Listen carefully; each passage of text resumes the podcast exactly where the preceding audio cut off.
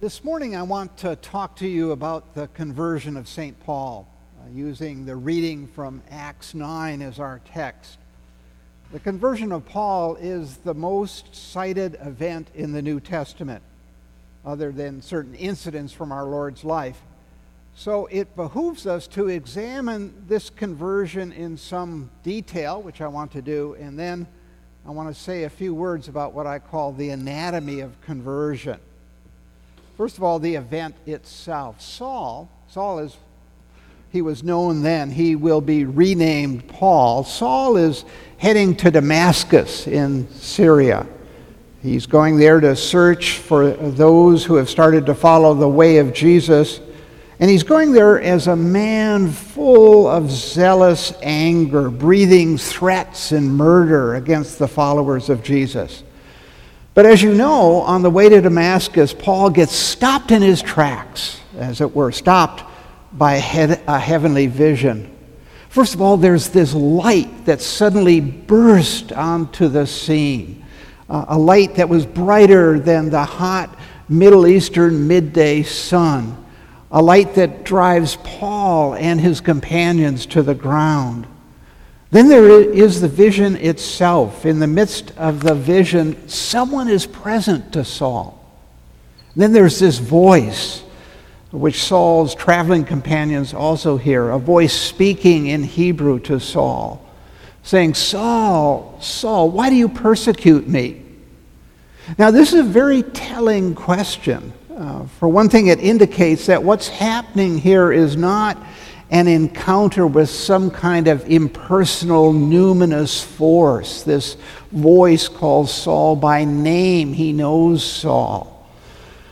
You would expect that the next words that would come from the voice would be words of judgment. After all, Saul's been out there killing Christians. But what comes next is a question why?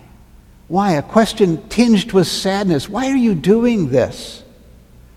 And then the voice identifies the issue. Why are you persecuting me? And suddenly, Saul sees himself for who he really is. He thought he was doing uh, the will of God, defending God. Uh, but it turns out that he was doing exactly the opposite. He was on the wrong side of, of the issue. He was persecuting God's people. He was, in fact, killing them. He was violating the sixth commandment. This is, this is zeal gone amok. By this single question, which was just the right question for Saul, Saul's view of himself is shattered. He comes to see who he truly is. The question ends why are you persecuting me? Who is this mysterious me? Is it an angel? Saul doesn't know, so he asks, uh, Who are you, Lord? And notice the deference uh, in his voice, the submission. Lord, whoever this is, he is to be obeyed. And the answer? I'm Jesus of Nazareth, whom you're persecuting. The risen Lord is present to Paul. Well, the story continues. Jesus tells Saul to get up and go into Damascus where he will meet somebody who will tell him what to do. And as Saul rises from the ground, he discovers that he's been blinded by this light that has surrounded him. And mean, in the meantime, Jesus appears to a, one of his followers, Ananias, also in a vision, and he instructs Ananias to find Saul of Tarsus in Damascus which did not please Ananias at all.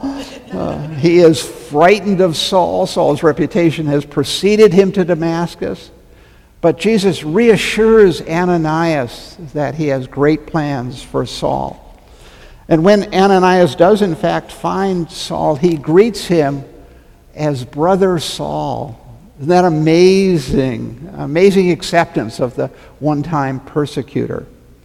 Ananias lays hands on Saul. Saul's sight is restored. He introduces Saul to other believers in Damascus. Saul gets baptized. And a few days later, he's out in the open in Damascus in the synagogues where he was going in the first place. But now he's not there to sniff out followers of the way, he's there to preach the way, to proclaim that Jesus is indeed the Son of God. And all this, all this change in Saul, Paul, happens, as it were, in a flash. There's a vision, a single question, and his life is transformed. And so Paul's sudden conversion experience becomes the paradigm for conversion in the church thereafter. Let me step back from Paul's particular conversion to look at conversion itself. I have four things that I want to say. First thing I want to say is that conversion is not a Christian experience, it's not even a religious experience. Conversion is a human experience. And by this I mean that God has created human beings in such a way that we're capable of radical transformation which is really quite remarkable when you think about it. We're not locked into a given set of patterns. We can grow, we can change, we can become new, renewed, different, better. We're unlike any other species on this planet. A, a bear, for example, is always a bear. A bear can't shed its bearish behavior. But human beings are different. We're capable of conversion. This is an astonishing gift from God. This being the case, second thing I want to say is that if conversion is a psychological capability built into all human beings, as a result, we can be converted to many different things. The conversion mechanism can be triggered by different inputs. And so, for example, the author Arthur Koestler, in his autobiography, Arrow in the Blue, uh, describes his conversion experience. And the language he uses, the experience he has, is, is very familiar to us as we hear about religious experiences. Uh, Katie talked about this last week. I'm talking about it uh, this week. Except that what Koestler uh, was talking about was being converted from capitalism to communism. Same mechanism, different outcome. That which distinguishes Christian conversion from other conversions, and this is the third thing I want to say, that which distinguishes Christian conversion is a certain kind of turning. It's the content of the turning that makes all the difference. The key question is from what to what or to whom have you turned? If the answer is, is from walking away from God, and turning now to walking towards God and following the way of Jesus, this is Christian conversion. So, conversion really is all about turning, turning around. But the nature of that turning, be it quick or slow, dramatic or mundane, doesn't really matter. It's the outcome that matters, which is becoming uh, unconscious or aware that we are indeed followers of Jesus. And this is the final thing that I want to talk about the different ways in which people experience conversion. For Paul, the turning was quick. It seemed to take place in an instant. One moment he's a fire breathing Pharisee, and the next moment an apostle of Jesus. But for most people, conversion is not an event like that which happened to Paul, it's a process that unfolds over time. In fact, research indicates that only about 15% of Christians have had a conversion like Paul's, a punctiliar event in point in time. And of course, one of the 15% who had that kind of conversion is our own St. Augustine. Uh, I think you remember the story. It's uh, 386 Aurelius Augustine is professor of rhetoric in Milan. He's 31 years old and he's sitting in the garden of a friend weeping. He wants to begin a new life as a follower of Jesus, but he doesn't know how. He hears a child chanting in the next garden, Tolle lege, tolle lege, pick it up and read, pick it up and read. And Augustine does that very thing, lying next to him on the bench is his friend's copy of the book of Romans, and it's open to Romans chapter 13. Uh, and he, he starts reading at verse 13, reads verses 13 and 14. Let us live honorably as in the day, not in reveling and drunkenness, not in debauchery and licentiousness, not in quarreling and jealousy. Instead, put on the Lord Jesus Christ and make no provision for the flesh to gratify its desires. Now remember, Augustine is struggling with his sensuous lifestyle. He's, he's the one who prayed, Lord, make me chaste, but not yet. Uh, so, and after Augustine read these words, and I quote, he says, No further could I read, or had I any need. Instantly, at the end of the sentence, a clear light flooded my heart, and all the darkness of doubt vanished away. A clear light flooded my heart. There's that light again, the light that stopped Paul in his tracks, the light uh, which flowed out of Malcolm's closet in the story that Katie told us last week. Um, wouldn't it be wonderful to have an experience like that? you know, I, would like that. Unfortunately, I'm not one of the 15% who gets that kind of experience for conversion.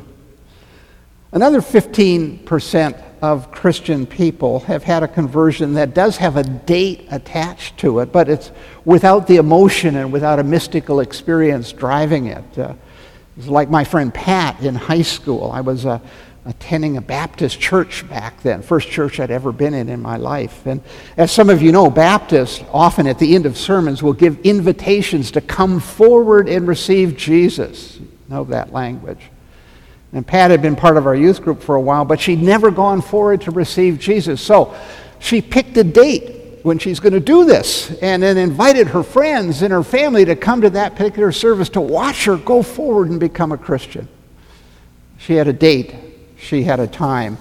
Uh, this marked her conversion. But for most people, the 70%, conversion is a process, not an event. A process that takes place in, in different kinds of ways. Some people have what's called an awakening. These are, are, are people who realize there was a time in the past when they were not followers of Jesus didn't believe in God. But, but now they do believe in God. They do follow Jesus. But they're hard put to trace the arc from one experience to the other experience, from unbelief to belief in Jesus.